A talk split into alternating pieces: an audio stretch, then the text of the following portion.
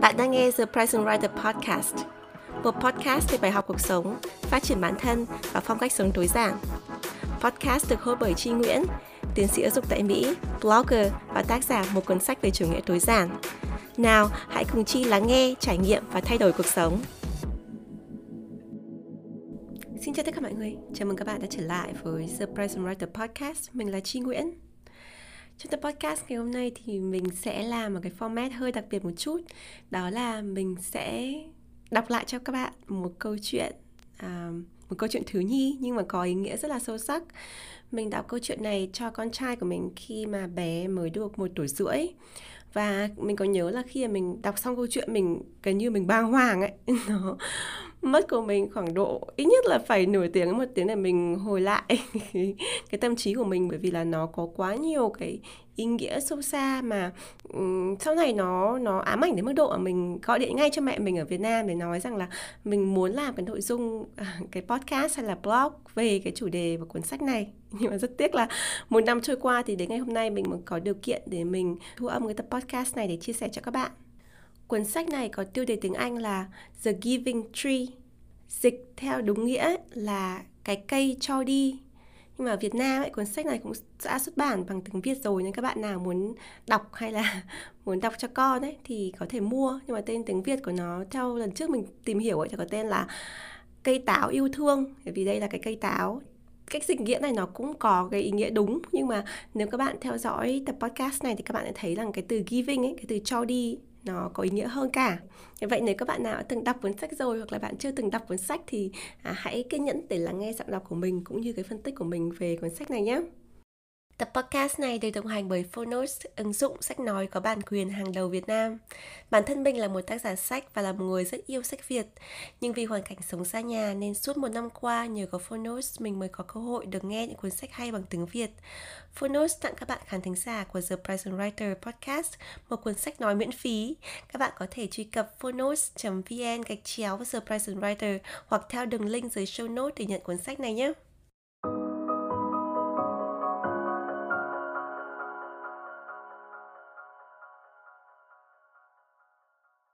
Bây giờ mình sẽ đọc qua cho các bạn cuốn sách Cái cây cho đi này. Mình gọi là đọc qua bởi vì là hai lý do. Thứ nhất là lý do bản quyền, mình không muốn đọc tất cả mọi trang ở trong cuốn sách này bởi vì là mình muốn tôn trọng bản quyền của tác giả. Cái thứ hai là ừ, bởi vì cái bản trước mặt mình là bản tiếng Anh ấy cho nên là mình chỉ có thể dịch nháp cho các bạn dịch qua thôi chứ mình không có thể dịch kỹ. Và có thể khác với phiên bản tiếng Việt mà các bạn nếu mà các bạn mua ở Việt Nam ấy thì nó sẽ có thể khác. Vì vậy nếu các bạn có điều kiện ấy, nếu mà các bạn thích cuốn sách này sau khi bạn nghe um, cái bài đọc của mình thì các bạn có thể tìm mua sách. Còn hiện nay thì mình sẽ chỉ tóm tắt mình sẽ dịch qua nội dung chính của cuốn sách thôi nhé phần đầu cuốn sách thì bắt đầu bằng ngày xưa ngày xưa có một cái cây và cái cây yêu một cậu bé. Cây ở đây là người ta dùng chữ she, tức là ý muốn nói cây là phụ nữ, là con gái. Còn cậu bé thì tất nhiên là con trai rồi. Thì ở phần đầu của cuốn sách thì các bạn có thể thấy rằng là cậu bé rất yêu cái cây và hàng ngày đến chơi với cây thu thập lá cây, kết lá cây thành vương miện, rồi là trèo lên thân cây, trèo lên cành cây đu đưa và ăn táo ở trên cây. Đây là một cây táo và cậu bé còn chơi à, trốn tìm với cây trốn tìm xung quanh cây. Và khi mà cậu bé mệt ấy cậu bé ngủ ở dưới tán cây. Và có một câu rằng là cậu bé yêu cái cây nhưng mà ở đây thì cái từ loved được chia là quá khứ. Tức là muốn nói rằng là cậu bé đã từng yêu cái cây trong quá khứ. Cậu bé yêu cái cây và cây cũng rất hạnh phúc nhưng thời gian trôi qua và cậu bé lớn dần lên và cây càng ngày càng trở nên cô đơn hơn thì các bạn có thể thấy ở trong cuốn sách là cậu bé có vẻ có bạn gái có vẻ có bạn bè thì cậu bé mang bạn đến rồi khắc à, hình à, lên cây khắc tên lên cây là trái tim ai đấy. Tức là cậu bé có bạn bè và à, người ta ý muốn nói là từ ngày có bạn bè thì cậu bé không đến chơi với cây nhiều nữa. Tiếp đó đến phần giữa cuốn sách các bạn có thể thấy hình ảnh cậu bé đã khá là cao lớn, có vẻ như là ở tuổi thanh niên. Thì à, tác giả viết rồi một ngày nọ cậu bé trở lại thăm cây. Thì các bạn có thể thấy là cây vẫn dùng từ cậu bé nhưng mà thực ra là cậu bé đã là tuổi thanh niên rồi. Và cây nói nào cậu bé hãy trèo lên thân cây hãy đung đưa cành cây và ăn táo đi. Hãy chơi ở dưới tán cây và tôi sẽ hạnh phúc cây nói như vậy. Cậu bé nói, tôi đã quá lớn để trèo và chơi rồi. Tôi muốn mua nhiều thứ và có niềm vui, nhưng tôi cần tiền. Cây có thể cho tôi tiền được không? Cây nói, tôi xin lỗi, nhưng tôi không có tiền. Tôi chỉ có lá và táo thôi. Hãy lấy táo của tôi đi, cậu bé và bán chúng ở thành phố, rồi cậu sẽ có tiền và cậu sẽ hạnh phúc. Đoạn sau thì các bạn có thể thấy hình ảnh của một cậu bé, tất nhiên là ở hình dạng của một cậu thanh niên, trèo lên cây lấy hết quả táo ở trên cây, quả táo la liệt ở dưới đất và cậu bé trèo đi. Và tác giả có viết, và cây đã hạnh phúc. Tiếp đó tác giả viết, nhưng cậu bé rời xa cây một thời gian dài và cây rất là buồn và một ngày nọ cậu bé quay trở lại. Thì lúc đấy thì các bạn có thể thấy ở trên hình ảnh là mặc dù là cậu bé nhưng là là một người ở tuổi trung niên một người đàn ông trung niên. Và tác giả viết, cây rung lên vì sung sướng và cây hỏi, nào cậu bé, trèo lên thân cây, đu đưa cành cây và làm cho tôi hạnh phúc đi cậu bé nói, tôi quá bận để trèo cây, tôi muốn một căn nhà để giữ tôi ấm tôi muốn một người vợ và muốn những đứa con. Vì vậy tôi cần nhà. Cây có thể cho tôi nhà được không? Tôi không có nhà, cây nói. Cánh rừng này là nhà của tôi, nhưng cậu bé có thể cắt những cành cây của tôi và dùng nó để xây căn nhà, rồi cậu sẽ hạnh phúc. Và đến trang sau thì các bạn có thể thấy hình ảnh người trung niên cắt hết toàn bộ cành cây, cắt trụi và mang cành cây đi với một nụ cười. Tác giả viết và cây đã hạnh phúc. Cái cây lúc đấy thì trơ trọi chỉ còn một cái thân cây và tác giả viết nhưng cậu bé lại rời xa cây một thời gian dài và sau đó cậu quay lại. Thế trong bức tranh này thì mình có thể thấy rằng là cậu bé đã dưới hình hài của một ông lão tầm khoảng độ 60 tuổi. Khi mà cậu bé quay trở lại thì cây rất là hạnh phúc nhưng cây khó có thể nói lên lời và cây nói ồ oh, cậu bé cậu bé cây thì thầm đến qua đây chơi đi. Cậu bé nói, tôi quá già và quá buồn để chơi rồi. Tôi muốn một con thuyền mà nó có thể đưa tôi ra khỏi chỗ này. Cây có thể cho tôi thuyền được không? Cây nói, cắt thân cây của tôi đi và tạo ra một con thuyền. Cậu bé có thể trèo đi xa và cậu thấy hạnh phúc. Trang sau là hình ảnh cậu bé toàn bộ thân cây chỉ còn một cái gốc cây với một chút thân cây phía trên thôi. Tác giả viết và cây hạnh phúc nhưng không hẳn như vậy. Một thời gian dài sau cậu bé quay trở lại. Và đây thì đã thấy hình ảnh một cậu bé nhưng mà thực ra là một ông lão rất rất già. Nhìn vào tấm hình này có thể khoảng độ 80, 90, thậm chí 100 tuổi. Cây nói, tôi rất xin lỗi cậu bé, tôi không còn gì để cho cậu nữa. Táo của tôi hết rồi. Cậu bé nói, răng của tôi đã quá yếu để ăn táo rồi. Tôi không còn cành cây nữa, cậu bé không thể đu được trên cành cây. Cậu bé nói, tôi quá già để có thể đu cành cây rồi. Cây nói, thân cây của tôi cũng không còn rồi, cậu bé không thể trèo được nữa.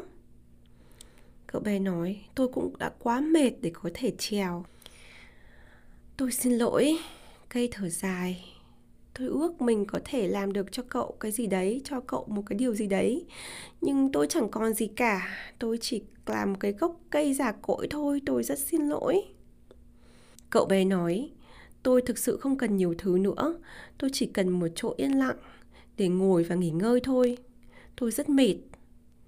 Rồi cây nói Ồ, tôi là một cái gốc cây già ờ, khá là tốt để cho cậu ngồi và nghỉ. Ngồi xuống đây và nghỉ đi.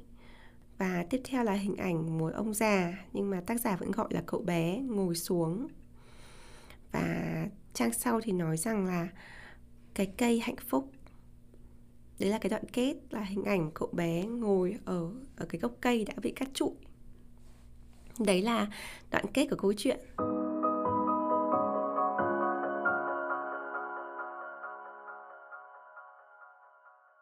Các bạn vừa lắng nghe phần tóm tắt của mình về câu chuyện Cái cây cho đi của tác giả Shel Stevenson. Um, không biết các bạn cảm thấy như thế nào và các bạn nghĩ cái ý nghĩa của câu chuyện như thế nào thì nếu mà các bạn đang nghe tập podcast mà các bạn ở đâu đó uh, ở nhà hay là đang đi bộ hay là làm gì đó thì hãy uh, nút ngưng một thời gian để các bạn ngưng lại khoảng độ 2-3 phút để nghĩ xem rằng là ý nghĩa câu chuyện này đối với bạn là như thế nào. Nếu các bạn có giấy bút thì hãy ghi lại, hoặc là nếu các bạn nghe podcast ở trên điện thoại hoặc là máy tính thì cũng có thể ghi lại ở trên cái phần note của mình. Hoặc là nếu mà bạn đang làm cái gì đấy hoặc bạn đi đâu đấy thì hãy hãy ngưng lại một chút và suy nghĩ cái ý nghĩa của câu chuyện này ở trong đầu của mình thì chúng ta sẽ bắt đầu cái phần thảo luận sau này. Nhưng mà mình muốn các bạn có cái suy nghĩ độc lập xem là cái suy nghĩ của bạn về cái ý nghĩa câu chuyện này thì nó có khác gì của mình không? Và à, nếu mà nghe mình chia sẻ nếu có cái gì mà bạn muốn chia sẻ thêm thì hãy nói với mình. Ok. Vậy mình bắt đầu khoảng độ hai ba phút im lặng nhé.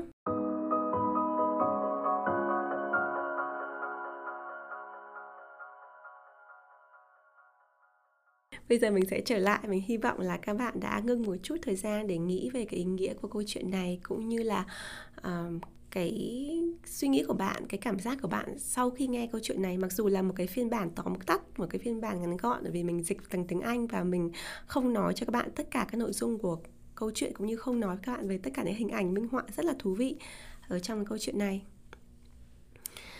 nhưng mà trong cái tập podcast này thì mình muốn nói về cái chủ đề như mình đã nói từ đầu có tại sao cái tiêu đề của nó lại là cái cây cho đi the giving tree thì có rất nhiều tranh luận về hình ảnh của cái cây này cái ý nghĩa biểu trưng của nó là gì. Mà theo con mắt của mình ấy thì cái mối quan hệ giữa cái cây và cậu bé này nó thể hiện mối quan hệ giữa bố mẹ và con cái. Và cụ thể hơn ấy, là người mẹ với người con tất nhiên không phải là trong trường hợp nào người mẹ cũng là người cho đi rồi người mẹ cũng là người mà uh, chăm sóc con rồi là gần gũi với con và đứa trẻ nào cũng là con trai ở trong cái câu chuyện này. Nhưng mà hãy nghĩ qua cái vấn đề về giới tính hình ảnh của một cái cây nó rất là mẫu tử nó rất là thể hiện là một người mẹ mà luôn luôn uh, chăm sóc rồi đưa ra mọi thứ rồi sự đòi hỏi yêu cầu của con. Khi mà con còn bé thì khi con lớn rồi con thành một ông lão rồi thì vẫn gọi con là cậu bé. Đấy là cái điều thứ nhất là mình thấy rằng là trong gia đình của mình hay là rất nhiều gia đình của mình biết ấy, thì con dù lớn vẫn là con của mẹ đúng không? Đi suốt đời là mẹ vẫn theo con. Thì câu nói đấy nó rất là đúng với cái trường hợp này. Uh, ngay cả khi mình đã trưởng thành rồi mình thậm chí ở nước ngoài nhiều năm rồi rồi mình có gia đình riêng có con rồi mình vẫn cảm thấy là mình là một đứa trẻ khi mà ở bên mẹ của mình và mẹ mình vẫn đối xử với mình như một đứa. Nhiều khi mình thấy là mẹ mình vẫn còn hơi chiều mình và và hay nhắc nhở mình cái chuyện nho nhỏ trong cuộc sống mà mình nhiều khi mình nói đùa mà là mẹ. con đã ba mươi mấy tuổi rồi chứ con không phải là một đứa nhỏ 3 tuổi nữa. Vì là có rất nhiều cái mẹ mình vẫn nhắc mình ăn uống rồi ăn nói rồi là nhiều thứ nữa. Thì mình nghĩ rằng là đấy đấy là một thể hiện của hình, tình mẫu tử thông qua cái câu chuyện giữa cái cây và cậu bé tại sao cái cây luôn cho đi và cậu bé thì luôn đòi hỏi? Thì cái này mình nghĩ rằng là nó cũng rất là đúng với cả cái mối quan hệ giữa bố mẹ và con cái. Thực ra thì rất nhiều người nói là cậu bé là một người ích kỷ thì mình cũng công nhận đúng là cậu bé là một một hình ảnh của một cái thế hệ ích kỷ. Lúc nào cũng là tôi là phải cho tôi phải tất cả là công hiến cho tôi rồi là vật chất là mình phải mua cái này cái kia để hạnh phúc rồi mình phải à, có cái này cái kia lúc nào cũng phải đòi hỏi từ bòn rút của cha mẹ để có thể hạnh phúc thế nhưng mà ở một mặt nào đó thì cái mối quan hệ giữa cái cây và cậu bé này giữa người mẹ và người con này cũng rất là rất là đời thường. Tức là bản thân mình khi mà chúng ta ở với cả cha mẹ thì mình phụ thuộc vào cha mẹ. Cái tuổi thơ của mình mình hạnh phúc là vì mình ở bên cha mẹ. Cái sự hạnh phúc của cha mẹ là vì có mình. Mình luôn luôn mình gắn kết với cha mẹ như cậu bé chơi với cái cây lúc nào cũng quay lại với cây để trèo lên thân cây đu cái cành cây để ăn cái cây táo rồi là nó, nó vui vẻ nó luôn luôn là bố mẹ là cái người mà cho mình tất cả và mình là người nhận nó. Thì mình có cái cảm giác mình lớn lên là mình biết rằng là cái chỗ đấy là cái chỗ để mình dựa vào. Vì thế cho nên mỗi khi mà có cái khó khăn gì trong cuộc sống ấy, thì cái cái suy nghĩ đầu tiên của mình là quay trở lại với gia đình, quay trở lại với bố mẹ. Bởi vì là mình biết là đấy là cái nơi mà mình có thể dựa vào, cái tuổi thơ, cái quá khứ của mình là ở với bố mẹ.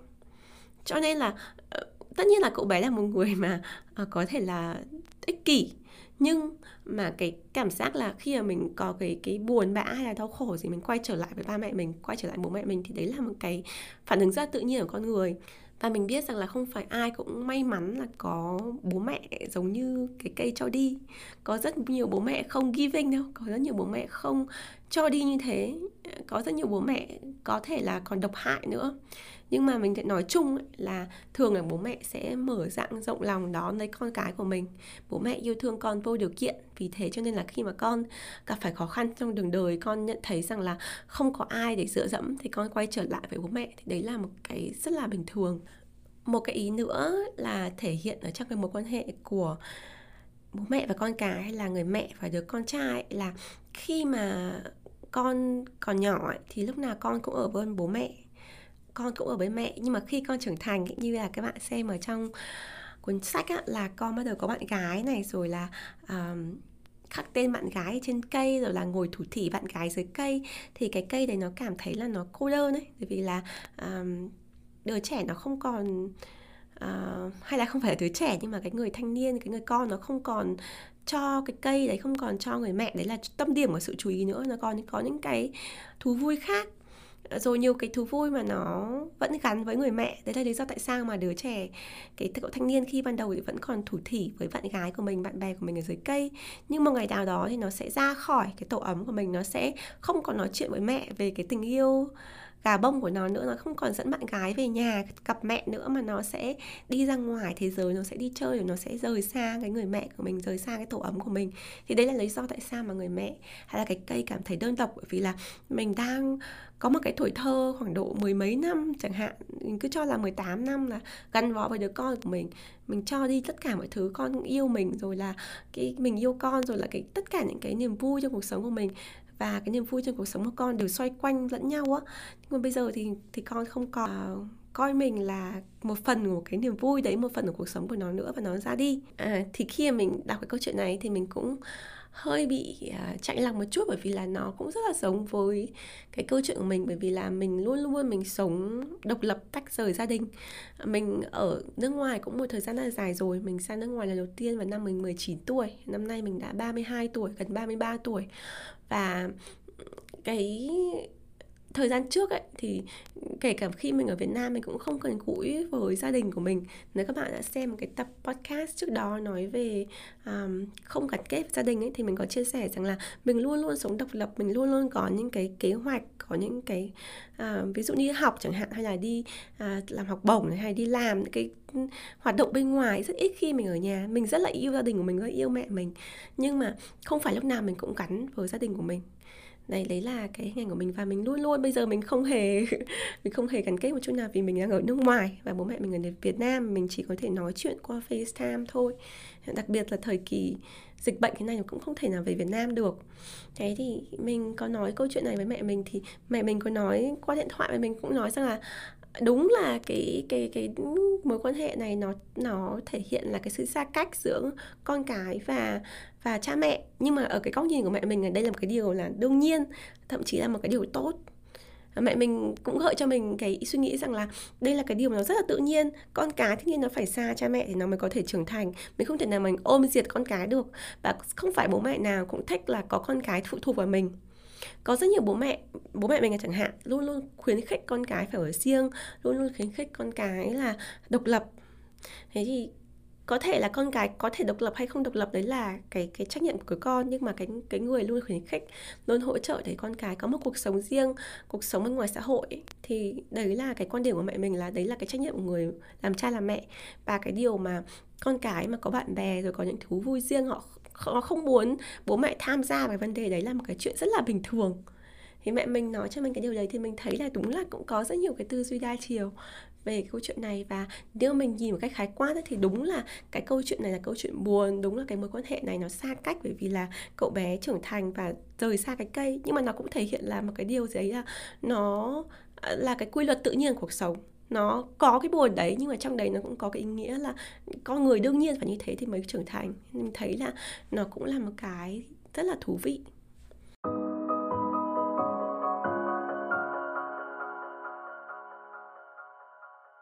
Để phân tích sâu thêm về câu chuyện này thì mình muốn nhìn dưới hai góc độ. Thứ nhất là góc độ của người con và thứ hai là góc độ của người mẹ, thể hiện qua hình ảnh là cậu bé và cái cây.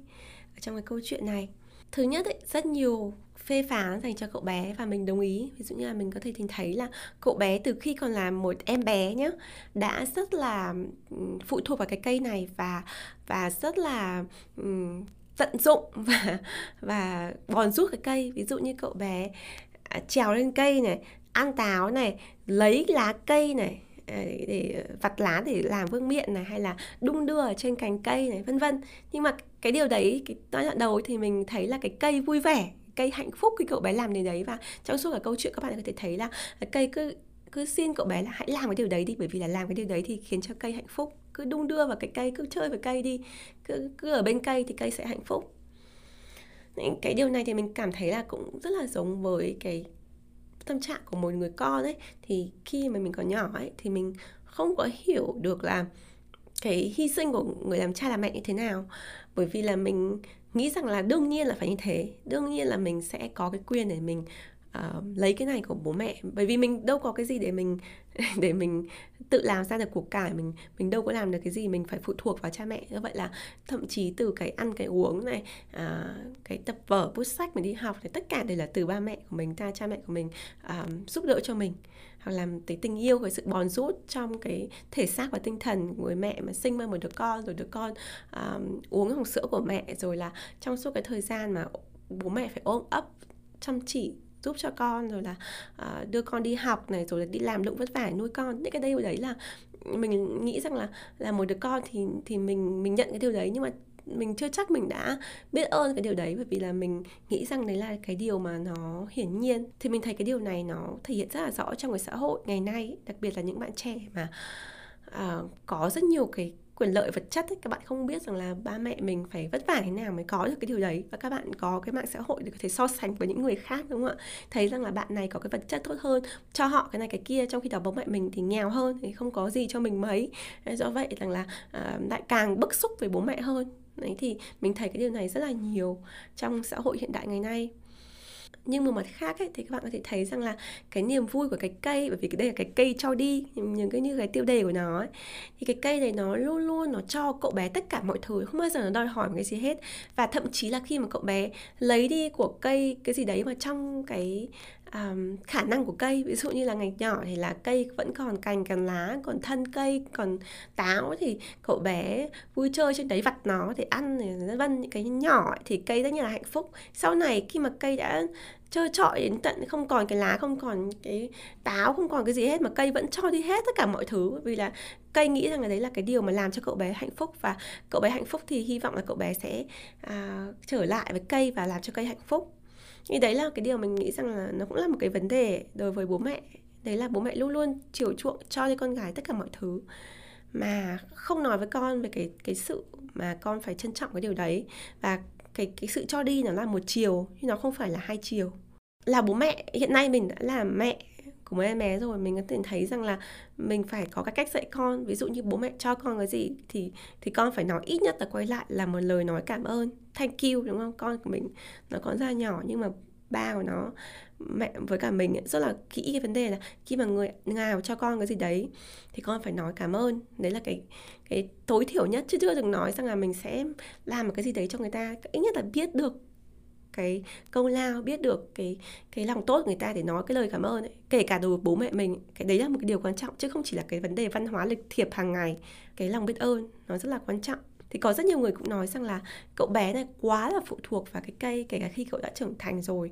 Không lo được cho bản thân mình, lúc nào cảm thấy buồn khổ, quay lại với cây như mẹ nói từ ban đầu ấy, thì tất cả cái này nó cũng là cái cái tâm trạng bình thường của con người tâm trạng bình thường của người con muốn dựa vào bố mẹ thôi. Nhưng mà tất nhiên nó cũng nói lên cái vấn đề của một xã hội ích kỷ. Lúc nào cũng nghĩ rằng là mình sẽ quay trở lại được người đầu tiên mình sẽ bòn rút là bòn rút bố mẹ mình.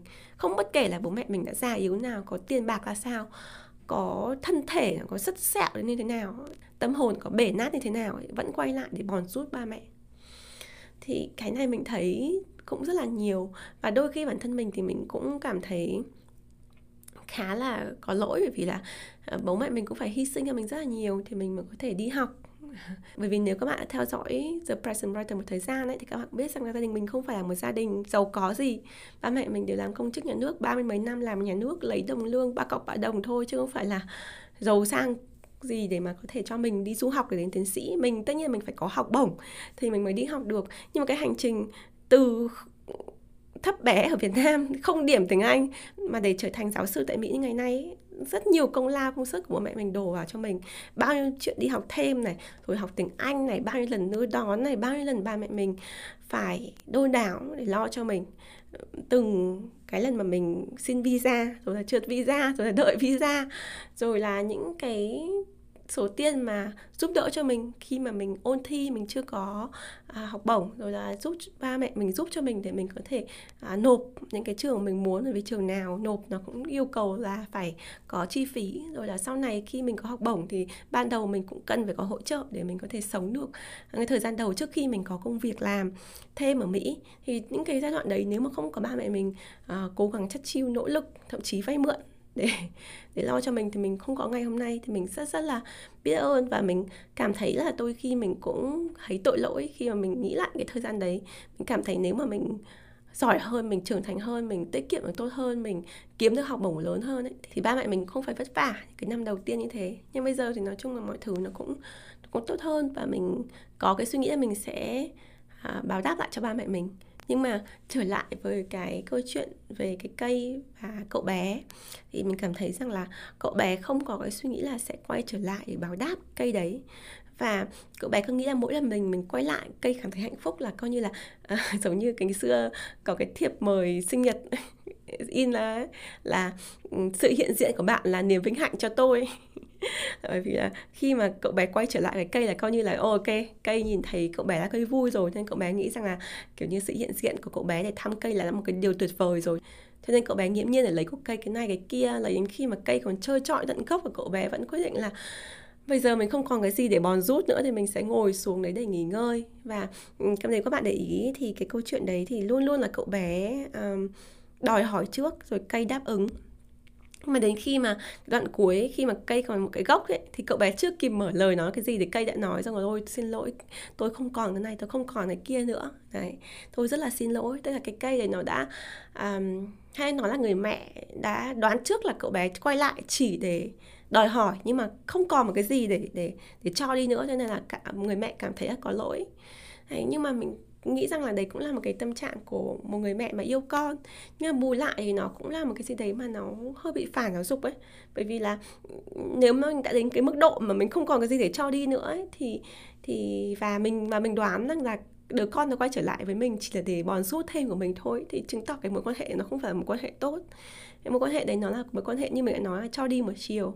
Nó không phải là một quan hệ mà nó nó nó bền vững. Mình phải dạy cho đứa con của mình cái cách để nó bảo đáp lại cho mình, cái cách để mà nó giữ cho mình cái cái ranh giới.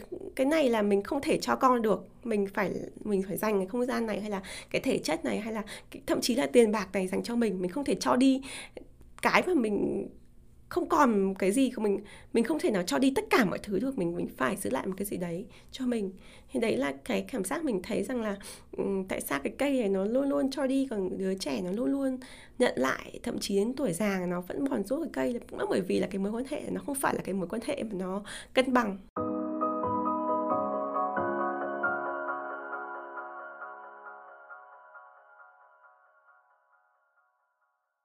Nói về cái hình tượng của cái cây hay là hình tượng người mẹ, người cha, người mẹ là tại sao có một cậu bé như thế là bởi vì cái cây cái sự cho đi của nó là một chiều như thế. Nhưng bây giờ mình muốn phân tích kỹ hơn về hình ảnh cái cây. Nếu mà nó là hình ảnh của một người mẹ và mình là một người mẹ mình đã có con rồi thì mình cảm thấy cái cây này nó không nhất thiết. Nó không phải là biểu trưng của những người mẹ hiện đại những người mẹ mà à, hiểu là mình phải giữ ranh giới mình phải yêu bản thân rồi mình phải có cuộc sống ngoài con cái. Thì mình sẽ nói thêm cái điều này một chút ở trong cái tập podcast này mình cảm thấy ở trong xã hội đặc biệt là xã hội truyền thống như ở Việt Nam ấy thì luôn luôn có cái cảm giác rằng là người phụ nữ phải là người cho đi cho đi cho đi cho đi tất cả. Có con gái rồi cho đi cho gia đình này có rồi là lấy chồng thì phải ở nhà chồng phục vụ nhà chồng rồi sinh con cho chồng cho cho gia đình nhà chồng rồi là à, phục vụ tiếp tục mãi mãi cả đời cho con cho chồng. Tất cái sự um, cho đi cái sự thiên chức trong ngoặc kép của người phụ nữ Việt Nam ấy, nó rất là mạnh mẽ. Ở trong câu chuyện này là câu chuyện phương Tây mà nó cũng thể hiện cái cái tư duy truyền thống như vậy. Nhưng mà cái vấn đề của cái sự cho đi một chiều ấy, như các bạn có thể thấy cái phần trước mình có nói nó gây ra cái vấn đề là cái đứa trẻ nó lớn lên nó không trưởng thành. Cái đứa trẻ đấy nó lớn lên nó quá phụ thuộc vào vào người mẹ và nó không có sự biết ơn nó sẽ luôn luôn quay lại với mình khi mà nó gặp khó khăn và nó luôn luôn rời xa mình khi nó ở cái giai đoạn mà nó tốt nó đã bòn rút được mình một cái gì đó rồi đấy. Thì đấy là cái vấn đề thứ nhất. Nhưng mà ở cái xã hội hiện đại ngày nay nếu mà bạn là một người mẹ hiện đại bản thân mình là người mẹ nên là mình cảm thấy rằng là uh, mình có thể nói cái điều này một cách mà nó hơi cá nhân một chút.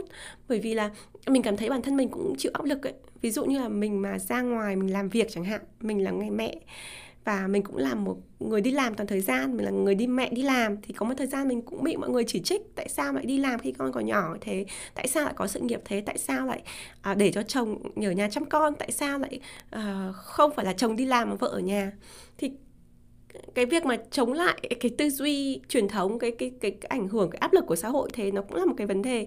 Nhưng mà đối với mình ấy, thì cái quan điểm của mình là khác. Quan điểm của mình là người mẹ xã hội hiện đại nó không phải là cái cây. Cái cây thì nó không có cái sự lựa chọn nó không có sự di chuyển. Cây nó chỉ ở một chỗ thôi rất là khó là cái cây này nó nó rời đi bất kỳ ở đâu cả nó chỉ ở một chỗ. Do vậy nó cũng dễ hiểu tại sao cái cây này nó luôn luôn nó chờ ngóng cậu bé quay trở về bởi vì nó không thể đi tìm cậu bé. Hay cũng như là nó không thể um, làm một cái gì đấy khác ngoài cậu bé. Nó luôn luôn là đấy là cái tâm điểm cậu bé là niềm vui là niềm hạnh phúc duy nhất trong cuộc đời và cái cây đấy nhưng mà một người mẹ hiện đại thì không phải như thế. Bạn không cần phải chết dí ở trong một căn nhà. Bạn có thể có cuộc sống riêng, có niềm vui riêng. Bạn không nhất thiết là con cái là cả một cuộc đời, cả một thế giới của bạn. Tại sao? Mình biết rằng có rất nhiều bạn yêu con và sinh ra để làm mẹ, sinh ra để làm người phụ nữ, nội trợ, một người phụ nữ của gia đình. Mình không có vấn đề gì để để chống lại cái việc các bạn làm cái điều đấy. Mặc dù đấy không phải là mình, nhưng mình không có gì để mình chống lại. Đến một cái niềm vui đến một cái hạnh phúc giản đơn thôi. Nhưng cái mà bạn không nên làm ấy là không nên để được con đấy là cả một thế giới của mình. Bởi vì nếu mà con có làm cái điều gì đấy mà nó không làm cho bạn hài lòng, thì chỉ một cái điều nhỏ thôi, nó cũng khiến cho bạn làm cảm như là cả cái thế giới của mình nó bị tan vỡ, rồi là bạn khiến cho thậm chí cái đứa con nó có nhiều áp lực là nó phải thì làm thế này, thế nào, để cho mẹ cảm thấy không buồn. Vì là mỗi một cái nhất cử nhất động của con làm cho mẹ buồn, thì cái đứa con đấy nó sẽ có nhiều áp lực như thế nào. Và cái cuộc sống của bạn nó xoay quanh một đứa nhỏ như thế thì nó khó để mà nhìn nhìn thấy đứa con trưởng thành rồi nó ra khỏi tổ ấm của mình có gia đình riêng. Những cái trường hợp mà mẹ chồng nàng dâu mà kiểm soát ấy như là nó chính là cái vì cái vấn đề này. Vì là quá là kiểm soát quá là mình không thể nào mà để con rời khỏi tổ ấm của mình mình không thể nào chịu được cái nỗi cô đơn khi mà con có bạn gái có vợ có bạn bè ở bên ngoài. Mình luôn luôn phải giữ gìn tới con. Thì cái điều đấy mình nghĩ rằng là ở khía cạnh của cái cây cái cây nó không thể nào mà nó làm khác được vì cái cây đấy nó là cái cây uh, nó bị đóng ở một chỗ rồi. Cái rễ của nó bị bị bám rễ rồi. Nhưng mà bạn không nhất thiết phải bám rễ vào truyền thống, bạn không nhất thiết phải bám trụ vào căn nhà của mình, bạn có thể ra ngoài, bạn có cuộc sống riêng. Khi nào mà con trưởng thành, bạn hoàn toàn có cái niềm đam mê riêng, tìm cái ý nghĩa riêng cuộc đời của mình bên ngoài đứa con, thì bạn sẽ không rơi vào cái tình trạng như cái cây cho đi này. Ý thứ hai mình mới nói là trong cái câu chuyện này, bạn có thể thấy rằng là ừ, đặc biệt là rất là dễ nếu các bạn đọc cái cuốn sách này, chứ không phải là chỉ qua giọng đọc của mình. Nhưng mà sau mỗi một lần mà cậu bé đến thăm cây, thì tác giả luôn nói là và cây hạnh phúc, và cây hạnh phúc, và cây hạnh phúc. Cho tận cuối cùng, khi mà cái cây bị cắt hết toàn bộ chỉ còn mỗi trơ cái gốc thôi thì tác giả mới viết là và cây hạnh phúc ba chấm, but not really tức là nhưng mà không thực sự như vậy, ba chấm. Tức là cái điều này nói gì? Nói rằng là cái cây thực ra là đúng là cái cây cho đi là vì hạnh phúc, nhưng mà khi mà cậu bé không còn ở bên cạnh cây nữa, cái cây không chắc là cậu bé sẽ quay lại. Hoặc là biết là cái cây, biết rằng là cậu bé chỉ có thể quay lại khi mà cậu bé gặp cái vấn đề trong cuộc sống thôi. Tức là thời gian rất là dài và chỉ quay lại để bòn giúp cái cây thôi. Thì ở trong con người cây, mỗi khi mà cái cây cho đi, chưa chắc nó đã hạnh phúc 100% nó có thể hạnh phúc cho cậu bé, nó có thể vui rồi là à mình giúp được cho con của mình. Ví dụ như là một người mẹ mà mình mang lại cái gì đó em cho con của mình vui vẻ và giải quyết được cái vấn đề là khúc mắc của con thì mình rất là vui. Mặc dù nó có thể là ừ, mình sẽ phải hy sinh, mình sẽ mất đi một phần ở con người của mình, nhưng mà mình mình cảm thấy vui vẻ vì là mình làm cho con mình hạnh phúc. Nhưng chưa chắc là mình đã hạnh phúc. Có thể những cái lần trước ấy, khi mà ví dụ như được con hỏi mẹ rằng là, mẹ ơi, con lấy cái tiền này của gia đình để đi đầu tư chẳng hạn hay là để, ví dụ như trong cái trường hợp cậu bé là để mua nhà này, để rồi là để à, xây thuyền này rồi là à, để có tiền vân vân. Thì thì người mẹ nói là ok không sao con vui là mẹ vui con hạnh phúc mẹ hạnh phúc. Rồi cây mỉm cười đúng chứ là bố mẹ mình mỉm cười. Mà thực sự trong lòng mình mình chết ở bên trong của mình và mình cảm thấy rằng là mình đã hy sinh cho con quá là nhiều. À, do vậy là mình nghĩ là trong cái mối quan hệ giữa người mẹ và con cái ở xã hội hiện đại thì mình phải nói với con cái sự thật về cái tâm trạng của mình ví dụ mình buồn, mình phải nói cho nó là mình buồn. Chứ không có nói rằng là mình buồn mà mình lại vẫn tỏ ra hạnh phúc, vui vẻ, hi hi, ha ha để cho con cảm thấy là con hài hà, con ra đi. Thì đó là cái điều mình thấy rất đúng ở thế hệ cũ ấy. Ví dụ như bà mình này, mẹ mình này, có cái điều gì mà buồn mà khúc mắc ấy chưa chắc bố mẹ mình đã nói ra cho mình. Hoặc là họ giữ ở bên trong của họ hoặc là họ đợi khi mà mọi việc xong xuôi thì họ mới nói này hay là bởi vì họ không muốn để cho cái trách nhiệm lên mình. Hay là ví dụ như họ phải lo cho mình một cái gì đấy mà quá sức của họ thì họ không có nói.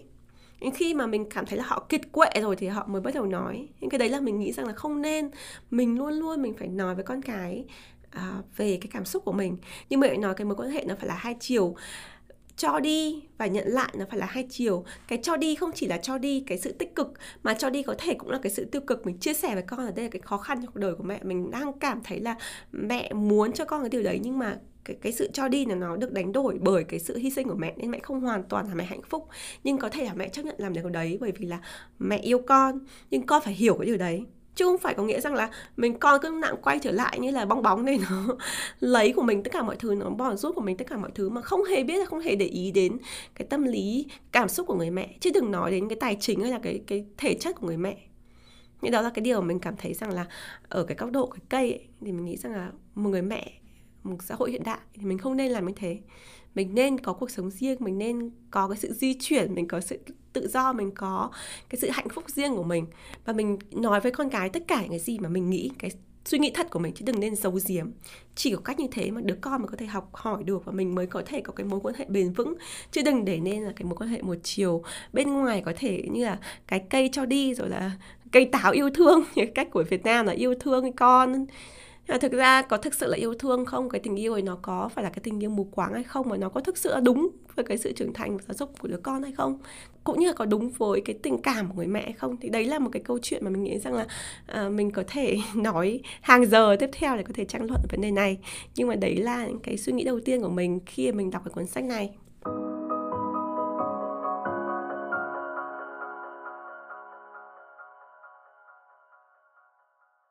Các bạn vừa nghe xong câu chuyện cái cây cho đi, cũng như là phân tích của mình về hình tượng cái cây và cậu bé liên hệ với mối quan hệ giữa bố mẹ và con cái trong gia đình. Đôi khi mình không hiểu tại sao một tác giả lại có thể viết ra một câu chuyện được thiếu nhi của nó nó nó quá là sâu sắc như thế. Nó khiến cho mình, như mình đã nói, rằng nó mất đến phải nửa tiếng, một tiếng để hồi lại cái suy nghĩ hồi lại cái cái sinh lực của mình để mình nghĩ xem là cái ý nghĩa của câu chuyện nó như thế nào nó thực sự là nó khiến cho mình lặng đi một thời gian rất là dài. Thì khi nào mà các bạn có điều kiện ấy, thì mình rất rất rất khuyên các bạn nên mua cuốn sách này mình sẽ để một số đường link ở podcast show notes để cho các bạn tìm hiểu thêm. Nhưng mà nếu các bạn Google thì có thể tìm ra cuốn sách này vô cùng dễ dàng vì nó là một trong những cuốn sách thiếu nhi nổi tiếng nhất trên thế giới. Và cho tận ngày hôm nay, đã hàng chục năm trôi qua phần cuốn sách này vẫn là một cuốn sách mà luôn luôn trên giá sách dành cho thiếu nhi. Nhưng như mình đã nói, cuốn sách này thực sự mình cảm thấy rằng là nó dành cho tất cả mọi lứa tuổi chứ không phải là cho thiếu nhi. Mà có lẽ nó dành cho bố mẹ nhiều hơn khi bố mẹ đang đọc cái cuốn sách này chứ không phải là cho trẻ nhỏ. Cảm ơn các bạn rất nhiều đã dành thời gian lắng nghe một tập podcast mà nó hơi đặc biệt một chút như thế này. Mình rất là biết ơn mọi người đã dành thời gian và mình hy vọng là các bạn có cái niềm vui nào đấy trong cuộc sống và học được cái điều gì đó mà có nghĩa thông qua tập podcast này. Mặc dù nó nghe hơi buồn một chút đấy, nhưng mình nghĩ rằng là nó sẽ có cái điều gì đấy động lại trong lòng các bạn sau khi nghe. Vậy mình hẹn gặp lại các bạn trong tập podcast tiếp theo. Bye!